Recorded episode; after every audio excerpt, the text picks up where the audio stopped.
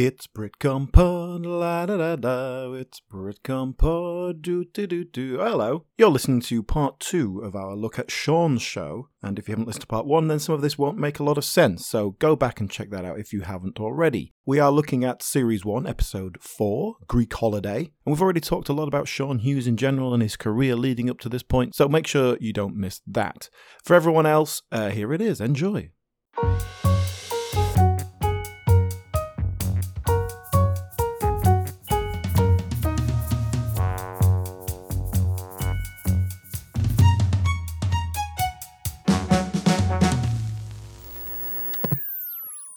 About Sean's uh, relationship with his father? This is, like I said earlier, this is pretty central to Sean Hughes's personality. Frankly, I think, Yeah. and just how open he is about having a bad relationship with his father. You know, on in public in his material that his father might well see.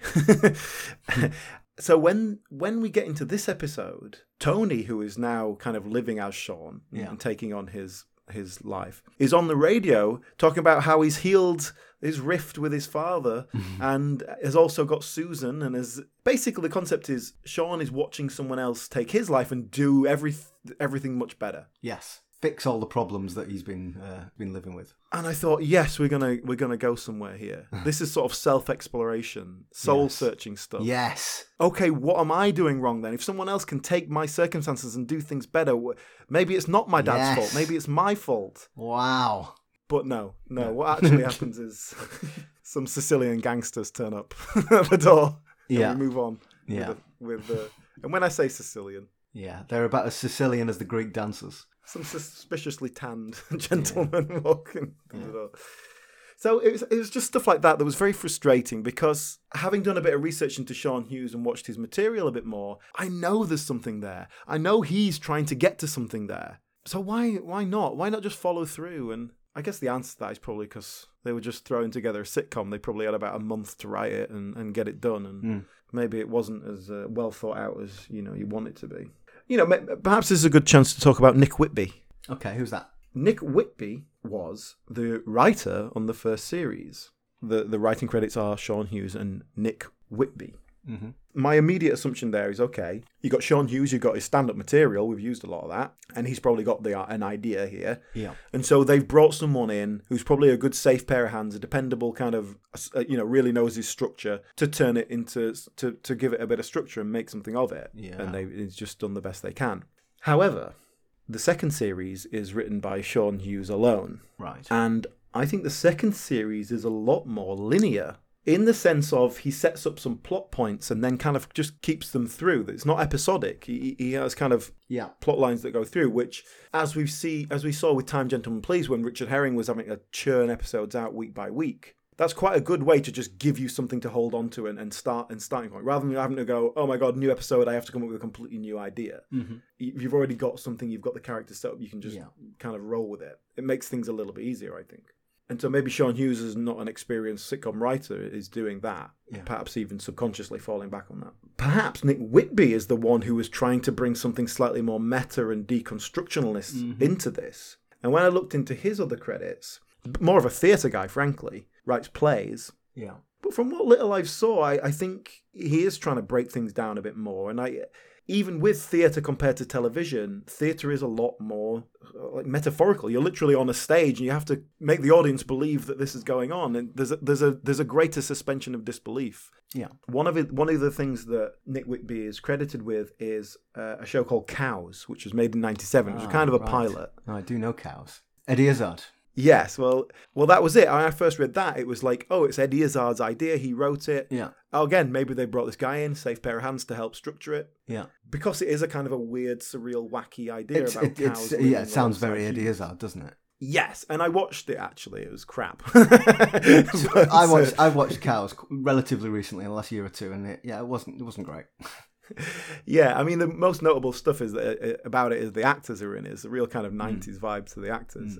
Uh, yeah, so I'm, I'm thinking maybe Nick Whitby is a bit more of a, of a deconstructionalist here. And uh, He's the uh, he's the anarchist. I looked into I looked into him a little bit, and um, I found an interview with him, which was just a kind of a bit of a puff piece because he was promoting a play he was doing, and but it was one of those interviews that was just like they'd obviously just sent him a load of questions, and then he'd answered, Yeah. and it was literally punctuated as here's a question, here's an answer, and even in that he went totally meta with it, like so. Oh, so one of the questions was when I'm not in the theatre, I can be found question mark right, Yeah. and his answer was yes, usually, but not necessarily always. Yeah. So like things like that, but like every single question, he did not give a straight answer. It was like, and like fair enough, it, it was actually quite clever and f- amusing in a kind of puff piece website uh, interview kind of way. So Mhm. fine, but I think he's obviously of a mindset of like, well, I'm not just going to play by your rules. I'm going to break things up and make you Sure. think in a different way. So I think Nick Whitby, whoever that is, might, might might have had more of an influence on this than than Sean Hughes. That's interesting. That's really interesting insight. Can I ask you, in your purview of cultural knowledge here, someone else who gets referenced a lot in this series, and I didn't know who they were, I had to look it up, was Elton Welsby. Elton Welsby. well, yeah, I do know who Elton Welsby is. Well, he was basically the the anchor for ITV Sport for ITV's football coverage, and he was he was perfectly fine. Elton Welsby, nothing wrong with him, but he was just like, well, he's not Des Lynam, is he? Well, they, they keep referencing him in this, but not with any sort of specific kind of character intent. So I couldn't figure out what the joke was, other than that, like, oh, look, we've referenced Elton Welsby. Ugh. Well, yeah, it's just that slightly you know offbeat second division, right? It, it's Yeah. it's the the Smiths rather than Rick Astley. Do you know what I mean? yes. That's just a, a very classic 1992 reference, I guess. There was a, there was an episode. In fact, I think it was the final episode of series two that I watched, where uh, one of the many subplots was the European Cup final was on just round the corner, and it was Crystal pa- Barcelona against Crystal Palace. yeah, oh no, that's ridiculous. Real Madrid against Crystal Palace. That's more realistic. Though that's that's all derives derives from Sean Hughes was a big Crystal Palace fan, Yeah, absolutely. And lived in South obviously has written this in to get Chris Coleman and Gareth Southgate to come and Chris Coleman, Chris Armstrong, and Gareth Southgate all appeared uh, like three times in three separate occasions. Again, it's the same joke three times. They come in and ask him for some help. He kicks the ball, and we see a goal. And um, what, like as I was, I was trying to get a, a screenshot of this, so because you know it's the England football man, it's Gareth Southgate on Sean's show, and I couldn't because they literally run in and run back out again, Yeah. and there's no. There's, I thought. I, I- see in the credits that that's Gareth Southgate and Chris Coleman, but I really can't. I, is it? yeah, so he's got them in, and obviously, you know, this is 1993, so it's it's before Gareth Southgate get missed that penalty. But you know, these Yeah. were proper players; they were Premiership players. So well, Crystal Palace play. still, Occasionally Premiership players. uh, Sean Hughes is a massive Crystal Palace fan, was, and there's a, a there's another thing he did for the BBC just after this. Actually, I think about '94, called Sean's Shorts, which was just these ten minute things of him just pottering about doing things. It was, it was very loose narrative to that as well. Wow. But interestingly, one of those is, and this is obviously all he'd written in the in the plot treatment. Sean trains at Crystal Palace Football Club with his foot with the team, and that was it. Like they were just filming him like playing football with them. like it was just wish fulfillment there. Yeah, I'll tell you what I really liked about the Sean shorts that I watched. This puts it in a time and place for you. First two minutes, they have guest appearances by the Wonder Stuff and Carter USM. no, that's no. You see, so, so this is what I mean about this being my time. Like, I was a Britpop guy. You know, when Britpop happened, I was 1995. I was 19, 20. and you know, I had a bit of money in my pocket, and I went out and I got to, you know, I would buy all the CDs. So I was into Britpop. But as I'm older now, and I look back on that period, I actually find myself listening to the stuff that came before. So yeah, Wonder Stuff, Kingmaker, Carter, those sorts of uh, shoegazy bands that I think we called them at the time, and and you know that is really my era, definitely. So just before we give up on the episode altogether, um, let's just deal with the end. Well, kind of the ending where some Sicilians and some Greeks come in. Uh, some There's a big shootout. tanned, mustachioed men. Well, there is a big shootout and a fight, which I can only assume looked absolutely terrible because they've used every trick in the book to try and make it work. Slow It- motion. Lots of close ups, slow motion, sound effects. I looked up the actors who were playing them, and one of them is a stuntman. Like, so, like, three of them are actors, Right. basically, one of them's a stuntman. So, he must have been the one that fell over the side, the cupboards. like, he Yeah, must yeah. have been actually the one who did the action. Uh, it looks crap even with every effort they've made. But the joke is that Sean doesn't even notice it's happening because he's just discovered that the person he he thought he was in love with is actually a man.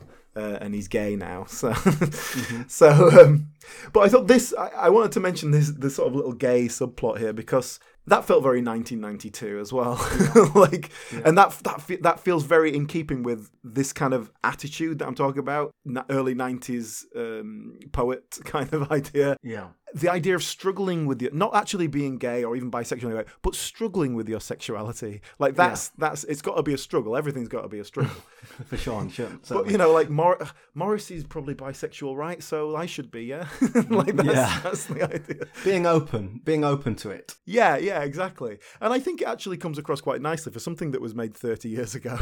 uh, it actually gets away with it as not being too homophobic. But think, you know, this is 1992, so this is 15 years after that episode of Rising Damp that we watched with Peter Bowles in it, which was very, you know, backs to the walls, lads, completely old fashioned attitude.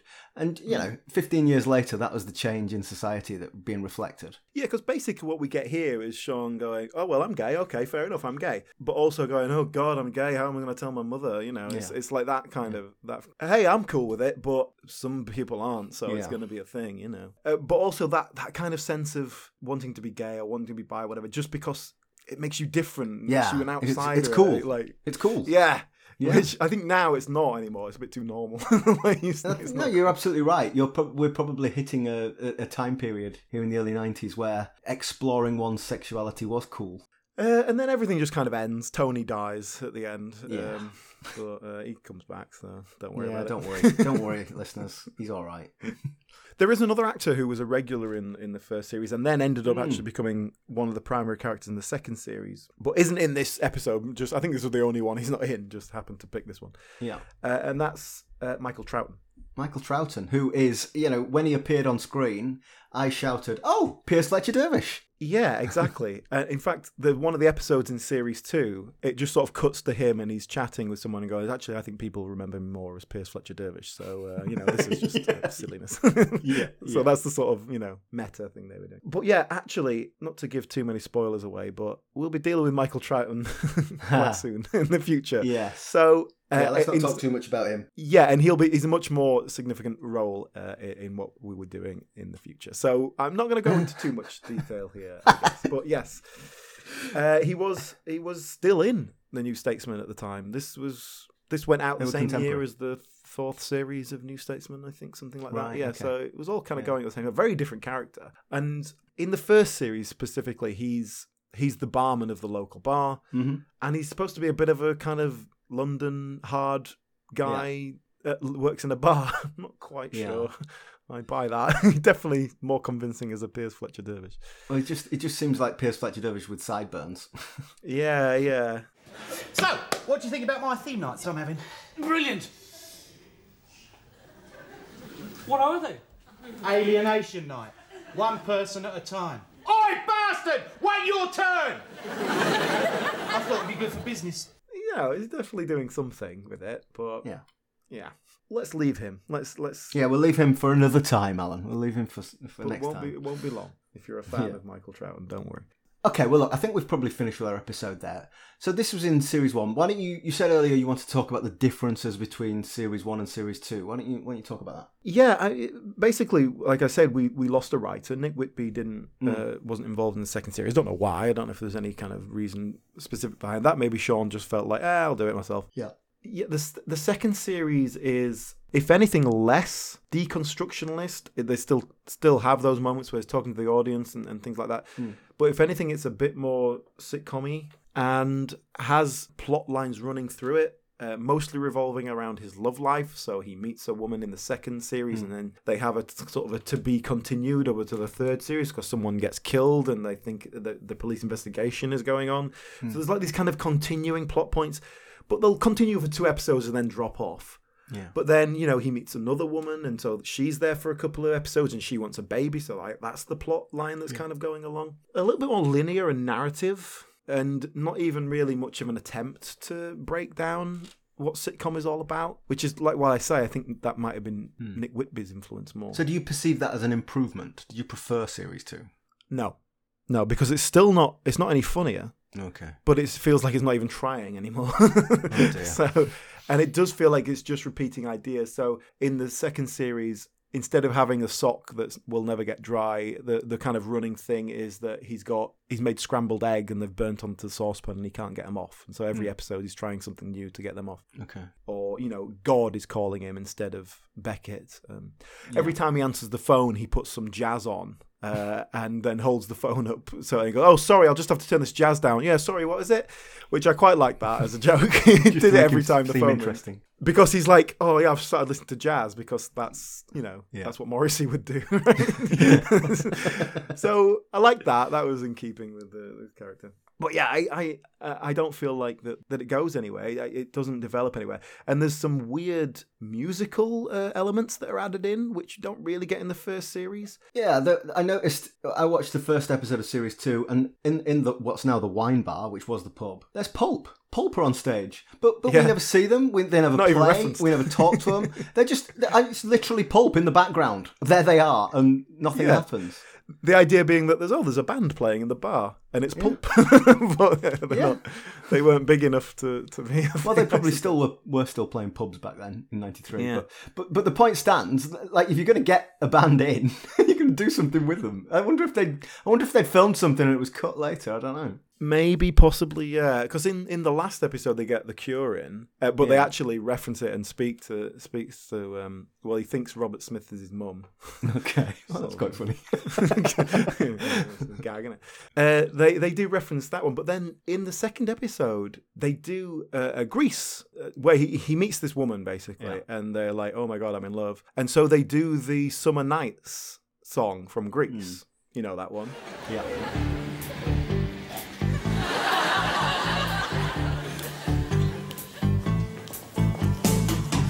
Summer loving had me a blast. Summer loving happens so fast. Met a girl crazy for me. Met a boy, cute as can be. Summer days drifting away. Oh, oh, the summer night.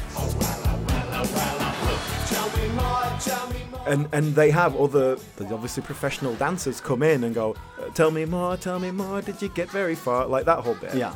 So they do a whole production. and the woman who's playing the girlfriend who's in it for a couple of episodes i looked her up she's basically a musical theatre person Okay. so they obviously brought her in to do that and they do the whole summer nights thing big song and dance number Yeah. and it's not a joke. It, they just do it. There's a couple of like little visual gags. It's not even like funny because Sean's a bad singer because he's like he's not obviously not professional, but he's not. It's not He's not funnily bad. Yeah, yeah. He he's kind of keeping up with the dance routines. The the actual dance maneuvers around it is perfectly valid. I I I don't know what it was. It was like watching. Is that wish fulfillment then? Is that like Jim fixed it for him to go on telly and do a Grease number? Yeah, it was weird. And I don't. I I I've never really pegged Sean Hughes as like a I wouldn't have had him as a Grease guy. like well or even as a oh well I want to sing like Steve Coogan will, will sing any opportunity he gets. Ricky Gervais every every every show he makes is about a character who wants to be a singer. Yeah. so so, uh, yeah, I don't, I don't know um, where that came from, and it wasn't funny, and it just felt like, and there was quite a few things like that where it just felt like we were filling time. So yeah, the second series was definitely a bit of a downhill, and then they have one episode where the whole thing is kind of in flashbacks because they wake up in hospital and they're like, "Oh, what's happened? Let's let's," and then he, the, you get like the same story from three different perspectives, you know. Mm. And again, that feels like okay, are they playing with the form there? Eh, But it didn't feel like that. It just felt like, well, They've had the idea. uh, yeah, doesn't really go anywhere. But a lot more actors being brought in in the second series, though. Well- Some very interesting people. I was thinking about guest appearances, and this is something that Yeah. we look at regularly. So in that, that episode I mentioned where Pulper in the background of the wine bar, we also have an appearance from Bea Arthur off of the Golden Girls, which yeah. I must confess, I was I was taken aback with that. I'm guessing I'm guessing the Golden Girls was uh, contemporary with this show. It was probably it was probably Sean's show was on in between series of the Golden Girls. It was in the same slot on Channel Four on a Friday night. Probably. That's a good joke. No, that that is good. So the setup is uh, because we're breaking the, the the conventions of sitcom. It's the second series, and we're going to try and get more ratings. So he buys this ratings package, and one of the things that comes with that ratings package. Is it says, "Have the Golden Girls round for dinner," and so he has these cardboard cutouts of the four Golden Girls, and uh, and you know he's talking to them, he's pretending, doing the voices and all that sort of thing. Uh, yeah, okay, that's a that's a mildly funny gag. That works. And then, and then you know, twenty minutes later, Bea Arthur turns up in the bar. Yeah, he takes the Bea Arthur cardboard cutout to the pub to pretend he's got a girlfriend. Yeah. and then Bea Arthur walks in. like, what's going on? She does one line, and walks off, and that's it. Like, she obviously was just. I wonder why she was in London.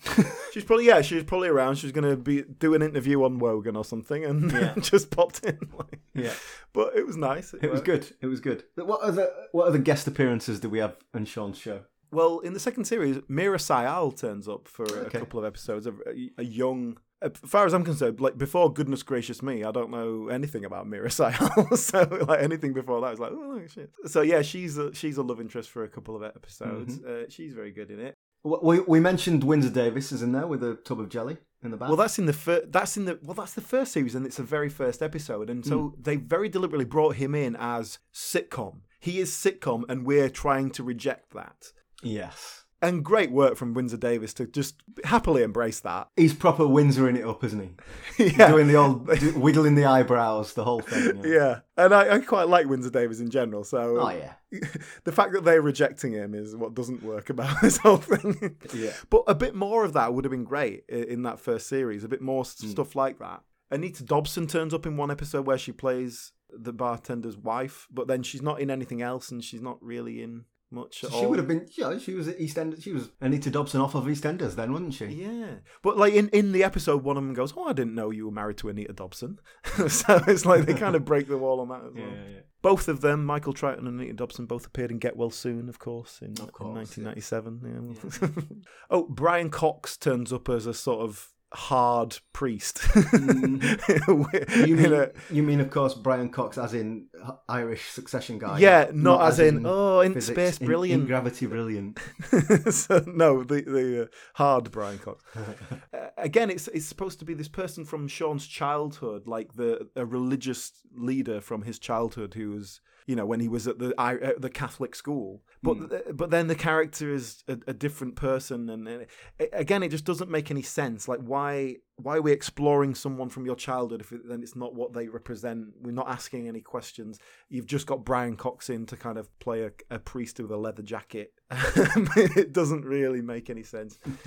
Oh, Michael Sheen turned up in one Michael episode. Sheen. He must have been a young man then. He was a he's a very young man, but what's really fascinating about that is he, he turns up and he plays a mugger, Uh-huh. and then uh, actually quite some funny bits with them with him kind of interacting with the mugger and like he hasn't got anything worth nicking and all this sort of stuff. Uh, before I go, could I just get a, a, a quick shot? What? Well, just something for the grandchildren one day, you know? Okay.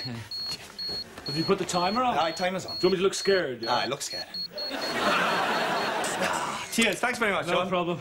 So when will I get my car back? You just throw that in the bin or something? No, no, I'll pop it in the post. Oh, cheers. And when should I call the police? A couple of days? No, just a couple of minutes. I'm swift as the wind. Good Thomas, eh? He's a very good thief. Very good. What really stands out is like Michael Sheen. You can tell he's just great. Act- like he's just got a great presence. Yeah, you're good, aren't you? He's You're got a really something good about him. actor. That's really interesting. Yeah, there's something about him. Yeah, and maybe there's some sort of confirmation bias there because I know. Yes, perhaps. Yeah. but Wonder he if stands out. that It's if you'd have seen it in yeah, yeah. 1993. Yeah. Can I ask you before we sort of wrap up on Sean's show? One thing that I wanted to talk about was this idea of it's basically an adapted stand-up show. It- Sean Hughes is not the first nor the last stand-up comedian to star in a sitcom, what about this idea of taking that stand-up show, that stand-up persona, and and, and sort of force feeding it into a sitcom mold? Uh, can you think of any other examples of that that either positive or negative examples? Well, you know what? I was trying to think of stuff like this, and really there aren't many. A- An early example that, that jumped out to me as a potential comparison Frankie Howerd, Up Pompeii. Yes. Because, you know, that is a sitcom and there's a whole plot going on, but then he'll stop and he'll talk to That's a really good example. And he's talking to the audience as Frankie Howerd. You know, I know he's in hmm. character, but it's like, it's his act. And, and admittedly, you know, Frankie Howerd as a stand-up act, it's not quite the same as a Sean Hughes stand-up act because he is, it's written for him. You know, it's just an hmm. act. Hmm. It's a persona, as opposed to a stand-up, and certainly in our modern idea of a stand-up, is someone who will get up and kind of Yeah. Bare their soul a little bit. You know, there's a there's a real sort of sense of personal attachment there Yeah. to the point where you know you get the likes of a Joe Pasquale that kind of feels cheap and, and knocked off now these mm. days because it's not personal, because you're just a gag man. But yeah, so Frankie Howerd, as much as that was just a persona, that is very much like how do we get this persona into a sitcom format? Yeah. Because we can't really just get Frankie Howerd into a sitcom because it doesn't work that way. Yeah, because you've got to be Frankie Howerd. Yeah. What about Alan Partridge? I know that's a character, maybe not quite the same, but you know, Alan Partridge's shows are particularly knowing me, knowing you. That was a you know that was basically an adapted stage show, wasn't it? Yeah. I think knowing me, knowing you is deconstructing chat shows. It's, you not, know, it's it- not a sitcom, is it? it- it's The later Alan Partridge series were, but but I think knowing me, knowing you specifically, it's oh yeah, it's a deconstructed chat show. It's not a sitcom, I don't think. Yeah, I know, but it's. I mean, it's certainly uh, not a million miles away. Hmm.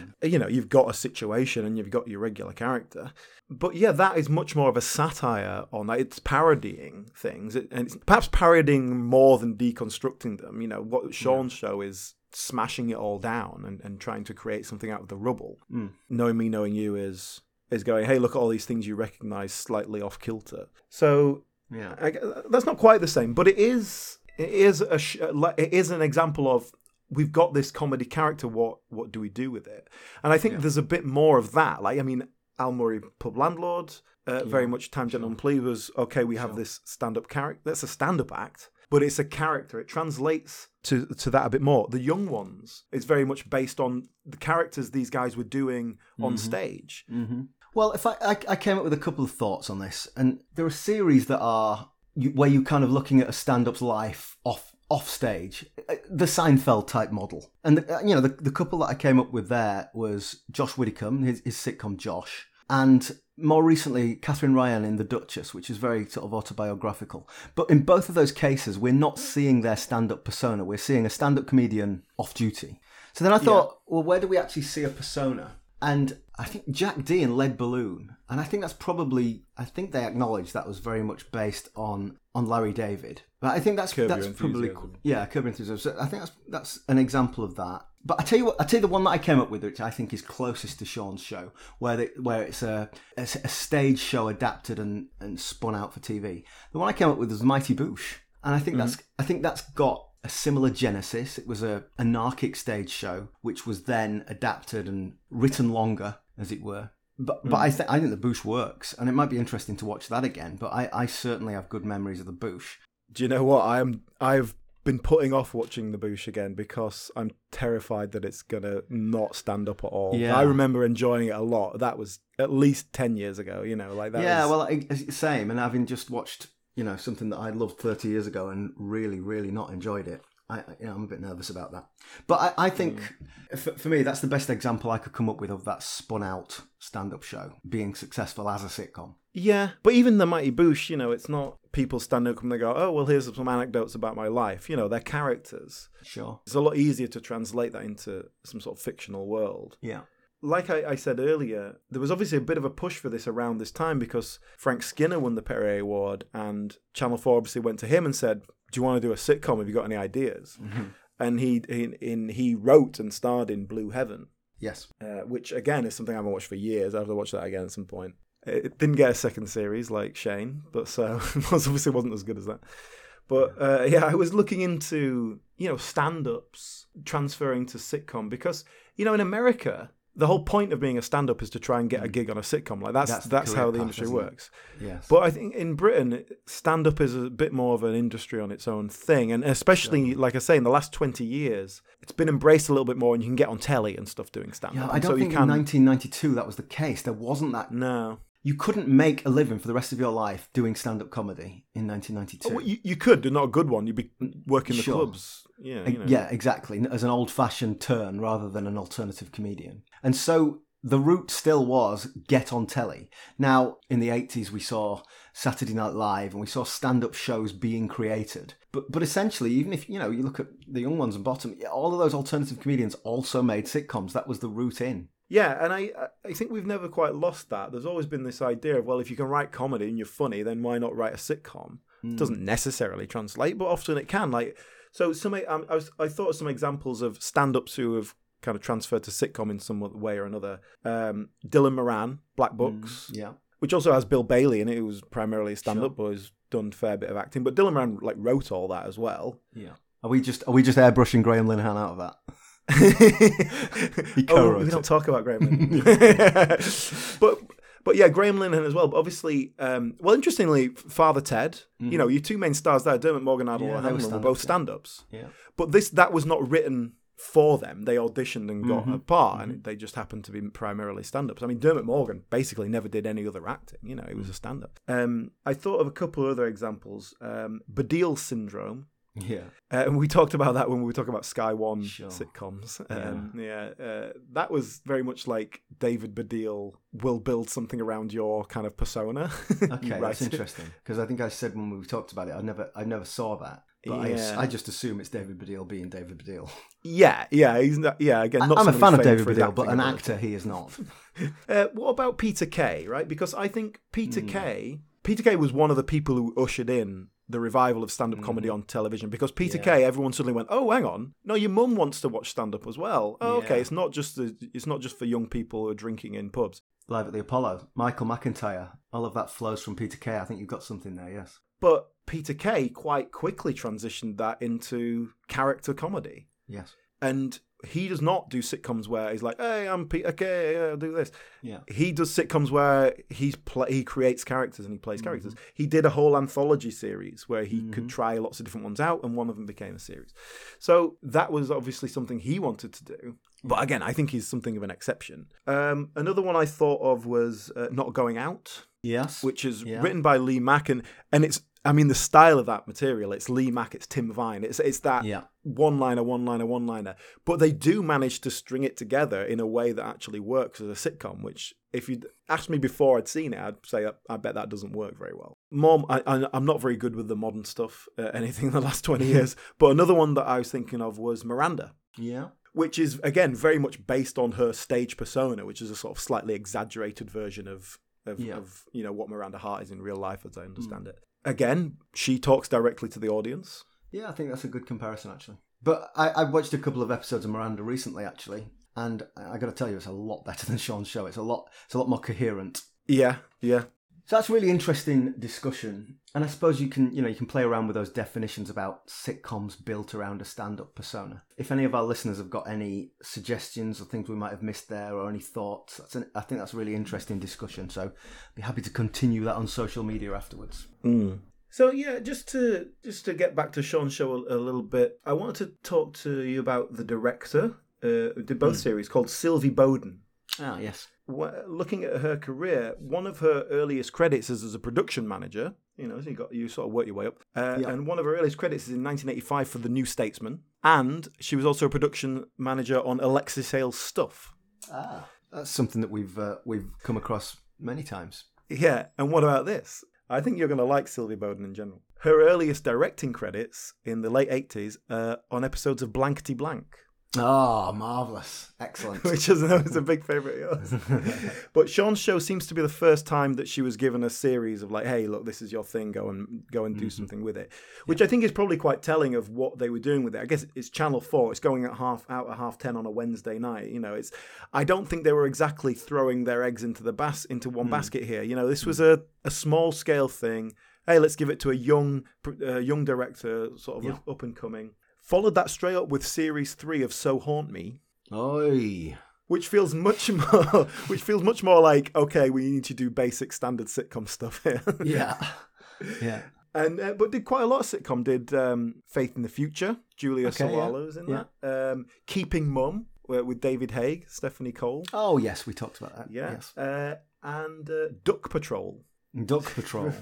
do you remember duck patrol no, I don't. What's Duck Patrol? Duck Patrol has a young David Tennant in it as well. Kind of most people remember it, but it's about like I don't know, like they're park keepers or something. I, it's very light. It sounds like a kids program. light touch kid thing. Well, Richard Wilson's in it, and Samantha Beckinsale's a regular. oh in it wow. as well. Okay. Right. We've got So, many uh, links, quite- many uh, connections. But yeah, Sylvie Bowden ended up working on the bill, and then ended up becoming the producer of the bill. Moved from director to producer, Okay. and and was the producer, as far as I understand, until the bill finished. And, Mm-hmm. and doesn't seem to have done that much since then. That was like ten years ago. So Yeah. Did she didn't produce the bill into the ground then? well, um, she was there when it set a fire. Put it that way. So I, I just wanted to mention Sylvie Bowden. I thought that was quite an interesting CV, uh, and, and Sean shows where, where she started really as a director in, in terms of sitcom. Well, shall we shall we wrap up Sean's show then? I think of all the of all the sitcoms that we have watched so far for this series, this was the one which had the greatest gap between my expectations slash memory and the crushing reality of it. Yeah, I was really disappointed, if I'm honest. I was really disappointed with it. Let's try and be nice. It's, it's an interesting cultural artifact. It tells us a lot about the time. It tells us a lot about the state of British comedy at the time. I know, I know Sean Hughes is Irish, but, you know, I'm talking about as a culture. I think, despite what we said at the start of this podcast, I, I think, in my opinion, it's not a sitcom. It doesn't work as a sitcom. I, I, it really struggled without without following that format. I think it's an extended stand up routine, and that's why it's repetitive. Being repetitive in and of itself is not a bad thing. Fast show, you could say that's just uh, that's just the same gag over and over again. That works. I'm not really sure why Sean's show doesn't work in quite the same way. I think it's probably unfair to judge this as a sitcom because I don't think it is a sitcom. But this is the British Sitcom History Podcast, and so you know if we are judging it on those terms, then I'm afraid I don't recommend it. I I, I didn't enjoy it. Well, I think this is where we differ. I think it, it does qualify as a sitcom, and it's not very good at it, as opposed to not. I think it's trying to be a sitcom. Uh, with I think it's trying to be a sitcom. I just don't think it's succeeding. See, for me, the problem with it is is that it, it's not funny enough. And uh, let, let me be clear, I, I I didn't dislike it. You seem to really hate it, but I I found it watchable, and uh, there's some nice moments, there's some funny moments. I just don't think it's particularly good as a whole overall thing. yeah. More than that, I was frustrated because it's obviously leaning towards doing something. It, it wants to be it wants to be meta uh, instead of just wacky, but it never gets there, and there's no follow through on anything, and, and and and and that comes down to the comedy as well. There's not even any like follow through on on gags or, or or even like you don't have to be you don't have to be clever, but at least be funny, and it's kind of not either Yeah. but it's it's just funny enough to kind of be okay, and it's charming. And like I say, there's there's something about Sean Hughes that I just really like, that, which which I think his career is based on. Frankly, like that he's just quite he's he's got a kind of an energy on stage that Yes, yeah. makes you sort of warm to him, despite uh, you know despite his misanthropic ways. I like it's so stuck in its time. I like those kind of early '90s references and stuff like that. It's, I, I find that kind of all very um, kitsch, I suppose. but Yeah. uh, but that that only works in retrospect. Like obviously that wouldn't really have played if I'd watched it at the time. I think the the point about retrospection is that one has to acknowledge, I have to acknowledge that I've changed.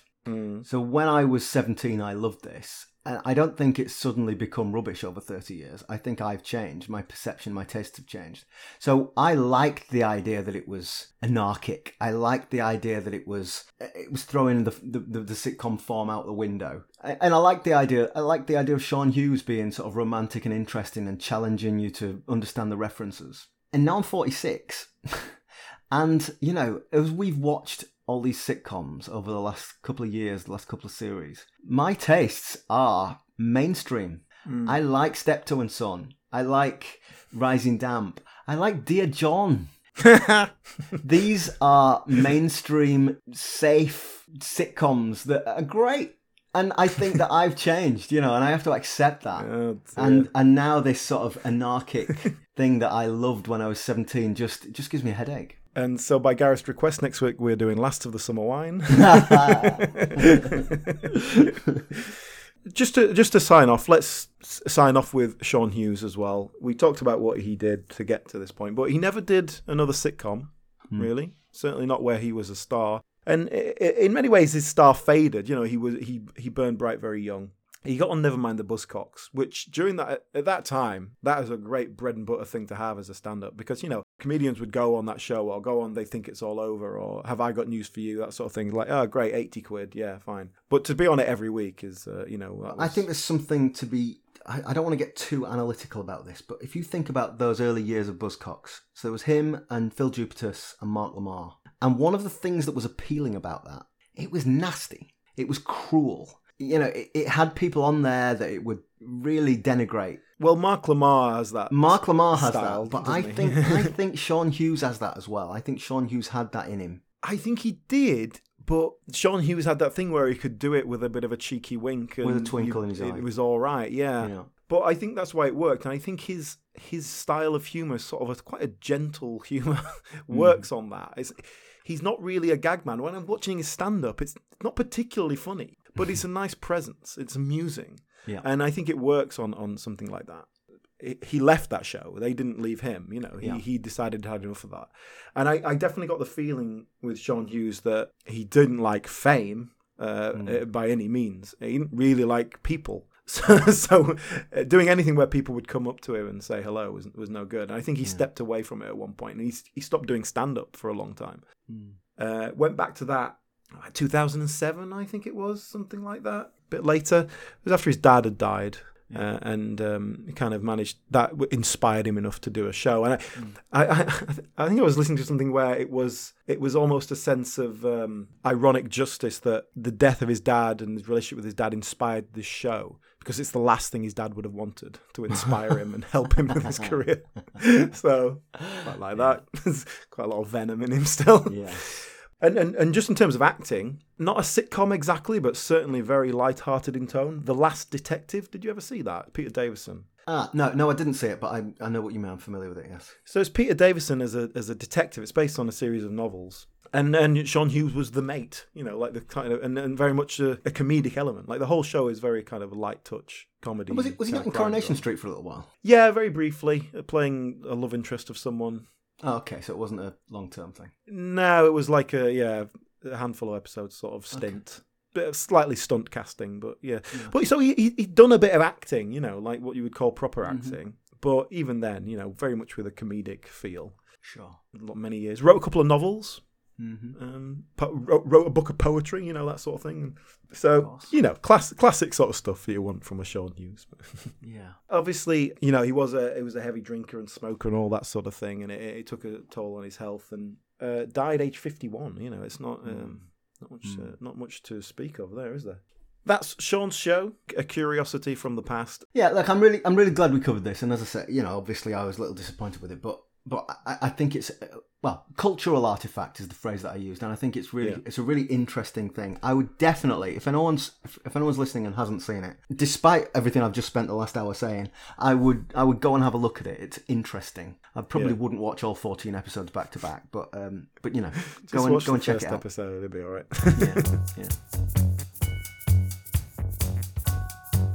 Thank you very much for listening. This has been British Sitcom History Podcast, and we have been looking at Sean's show. And if you want to hear more from us, then go and check out our back catalogue. This is actually the 13th sitcom we've looked at in detail, and we have extra content looking at more obscure sitcoms just like this one. Go and check that out wherever you get your podcasts, or you could even try YouTube, British Sitcom History. That's our YouTube channel, and we have video versions of all our audio productions there as well.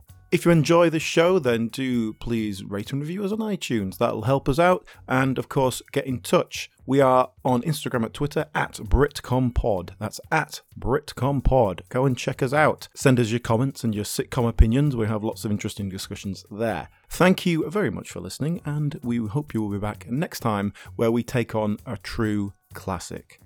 Bye bye.